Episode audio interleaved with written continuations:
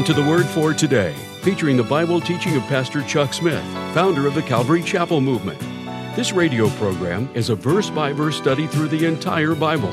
And on today's edition of the Word for Today, Pastor Chuck continues with the workers of the wall as we pick up in Nehemiah chapter 3, verse 1.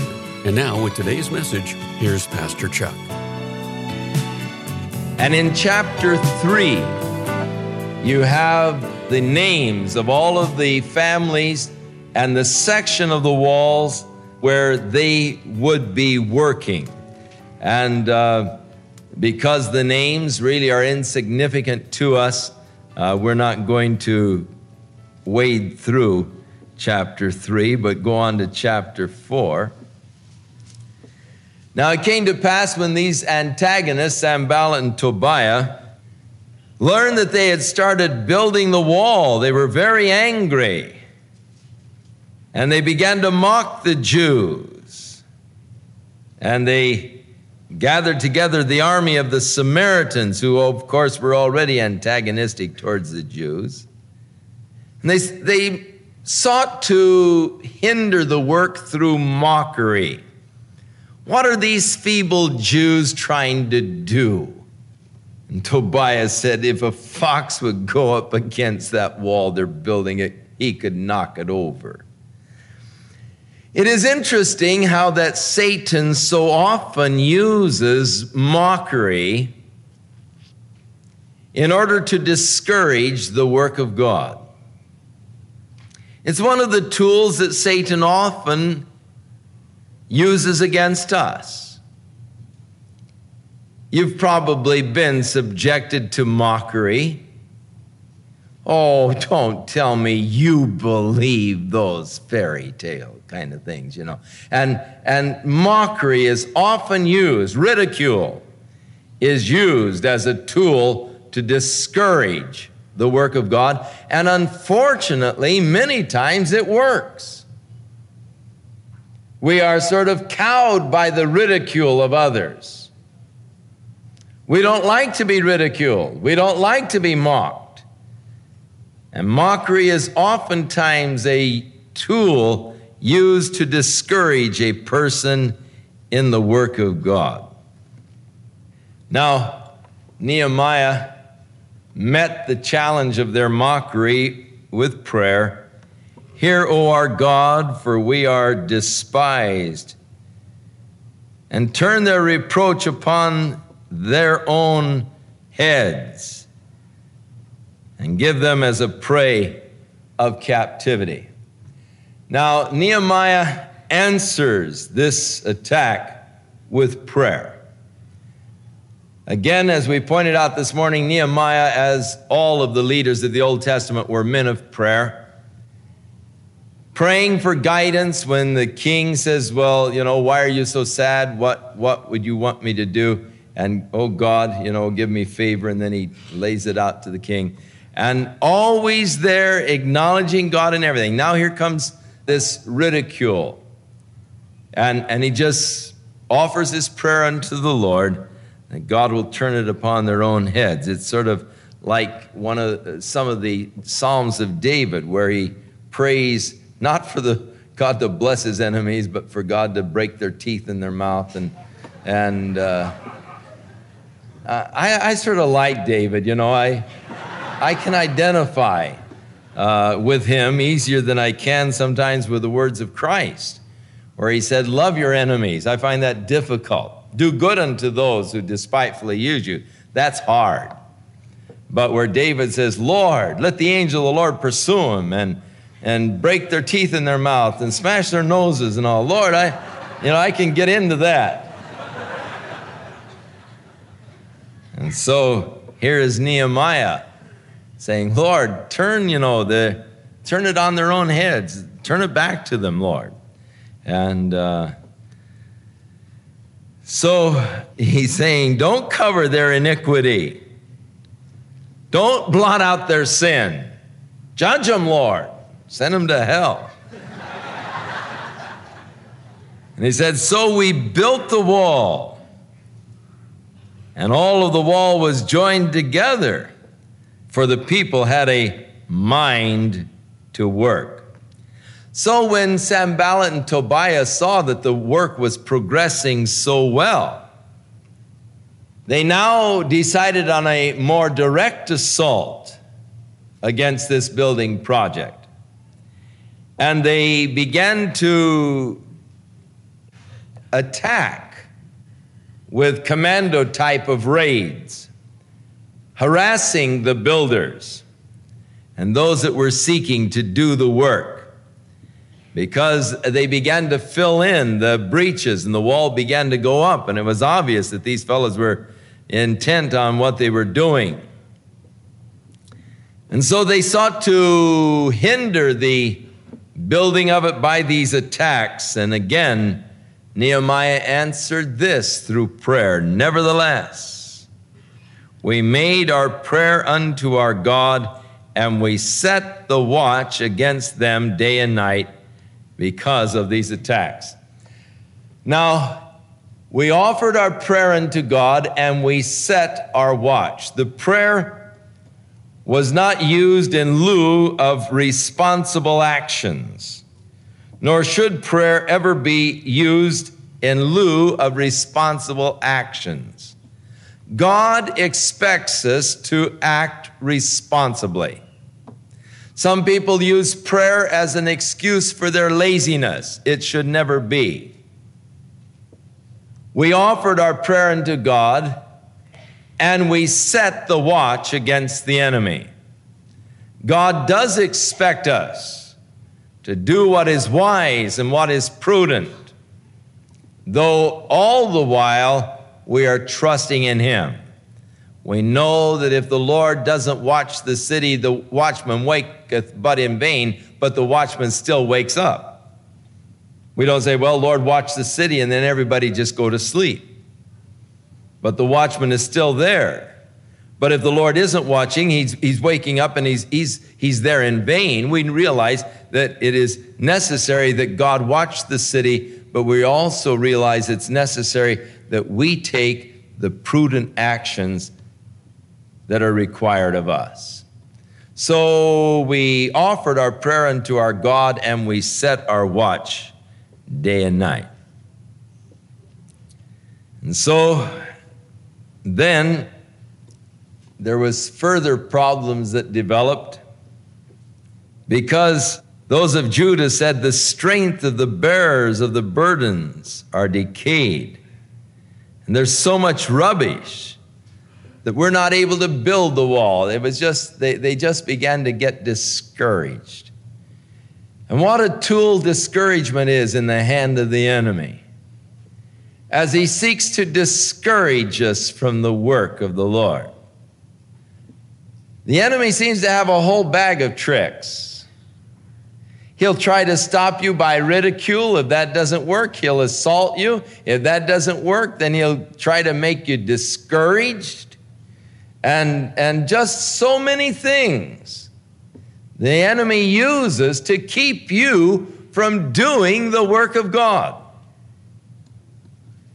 And it's tragic when a person allows discouragement to stop him or to hinder him from that work and calling of God upon his life. And there are always many people with words of discouragement for anything you might seek to do for the Lord. Oh, don't you realize people have tried to do that before?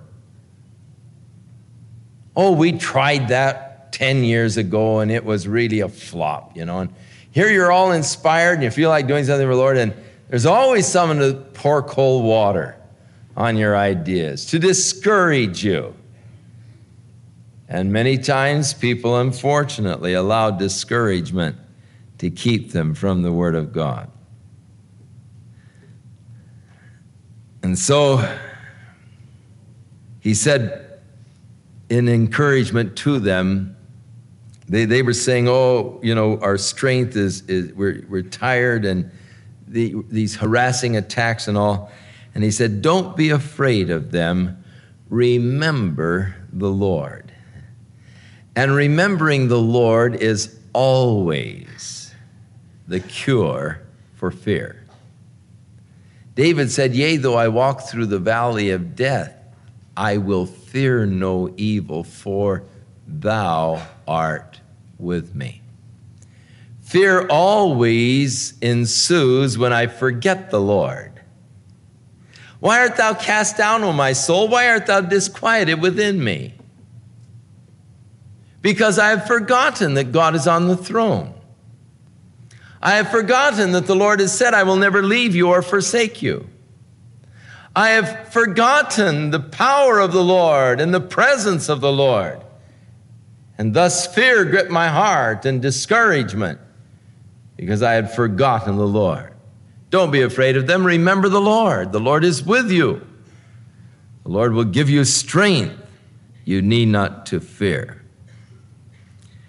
And so God put the counsel of their enemies to naught, and they returned again to the building of the wall, every man to his work. So it came to pass from that time on that half the fellows would work and half would stand watching with their spears ready for the attack.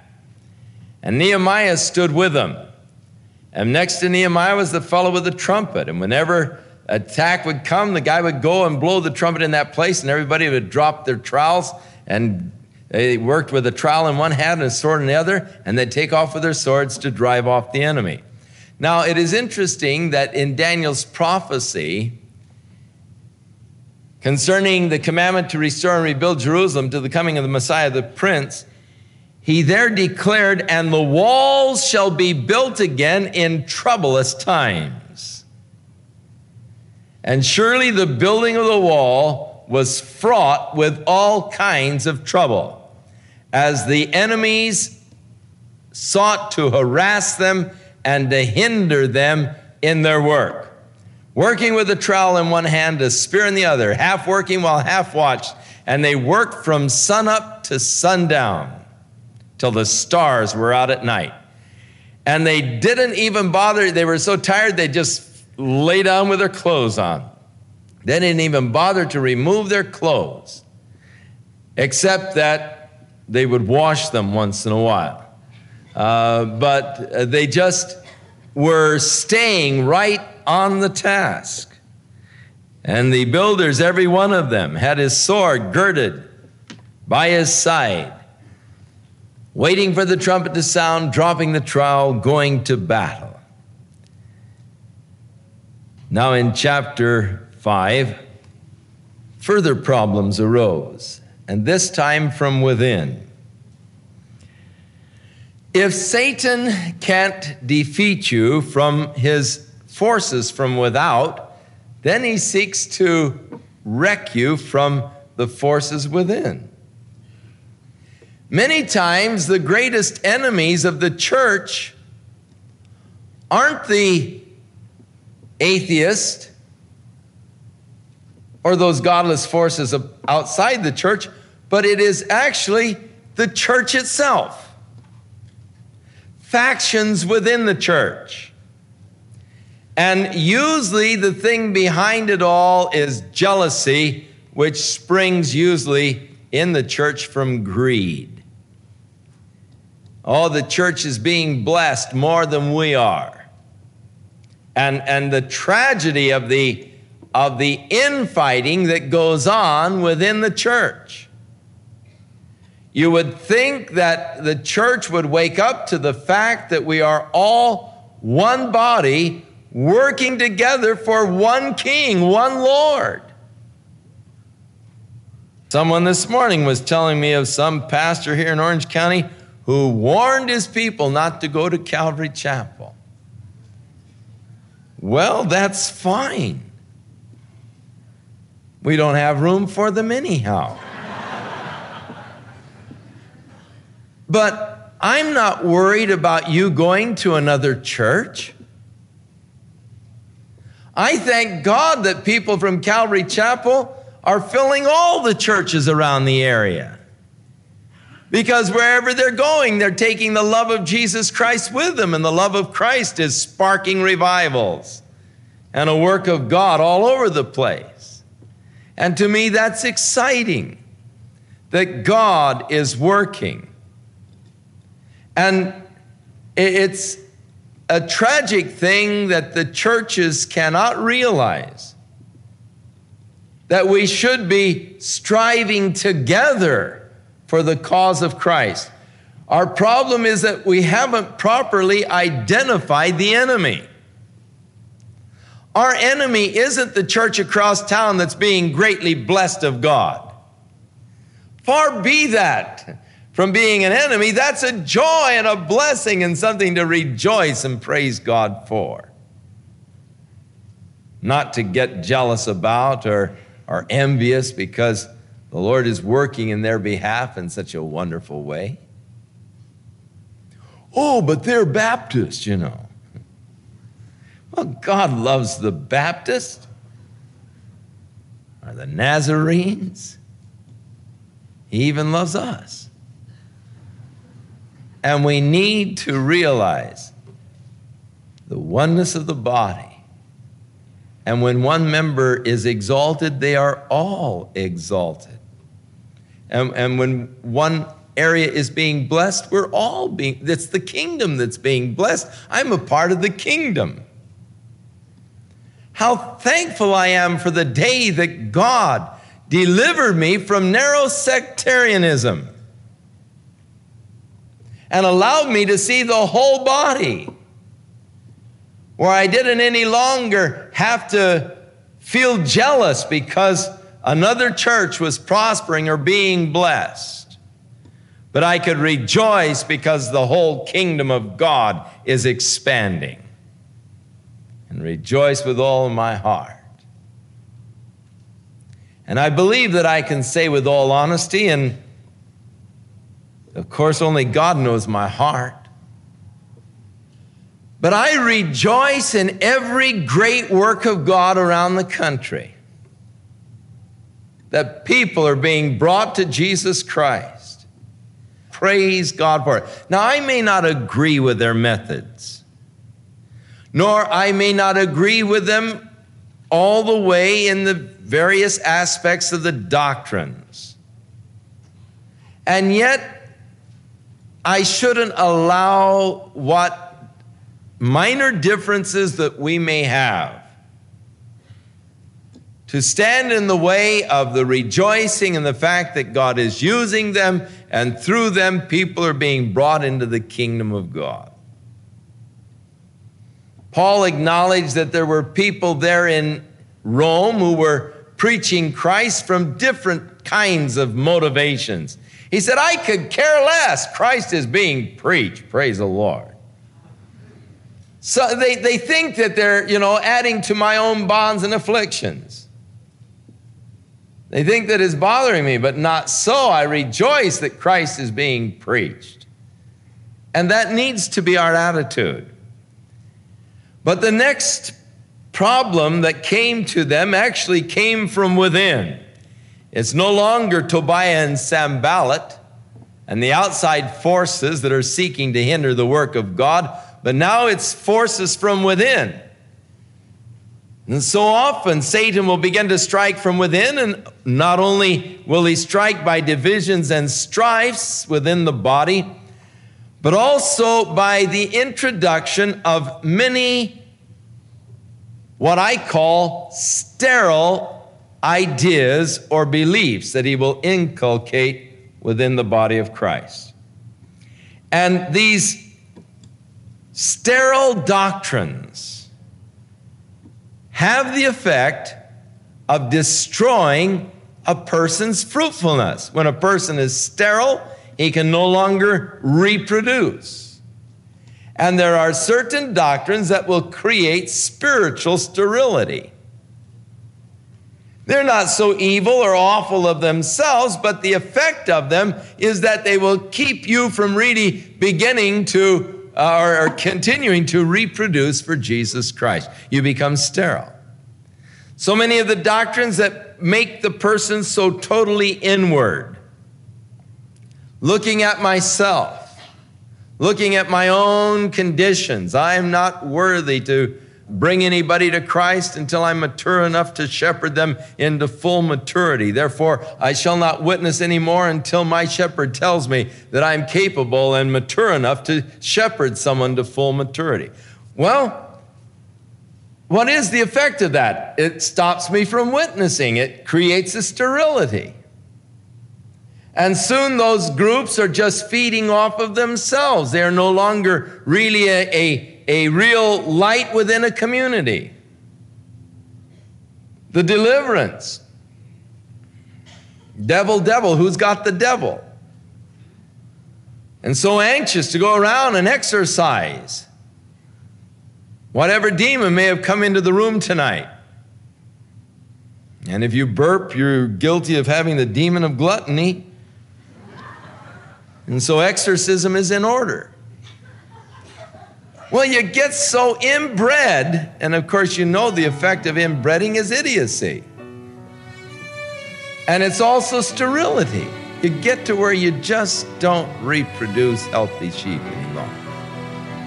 Satan, his attacks from within the church.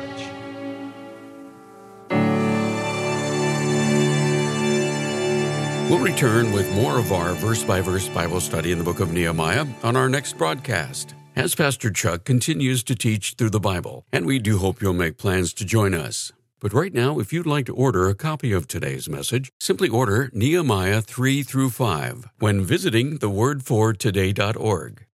And while you're there, be sure to browse the many additional biblical resources by Pastor Chuck.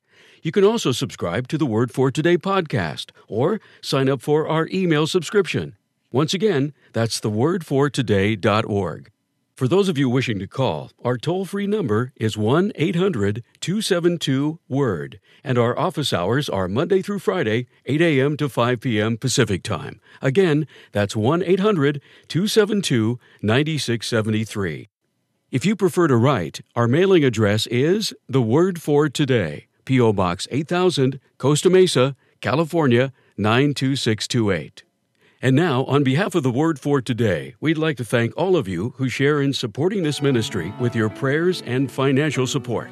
And be sure to join us again next time as Pastor Chuck continues his verse by verse study through the Bible. That's right here on the next edition of The Word for Today.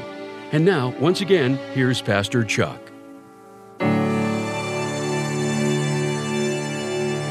May the Lord be with you and give you a beautiful week. May He watch over you and protect and shield you from the evil that is so prevalent in this world in which we live.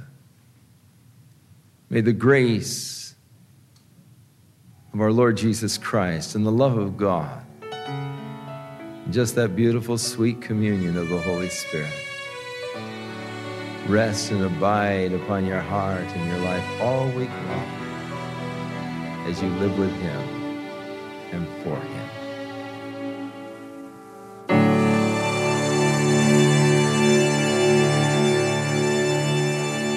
This program has been sponsored by Calvary Chapel of Costa Mesa, California. For years, Pastor Chuck was asked thousands of questions. This new guy that my mom married, he thinks that the Christian beliefs are foolish, and I was wondering if that's going to like affect my mom's walk.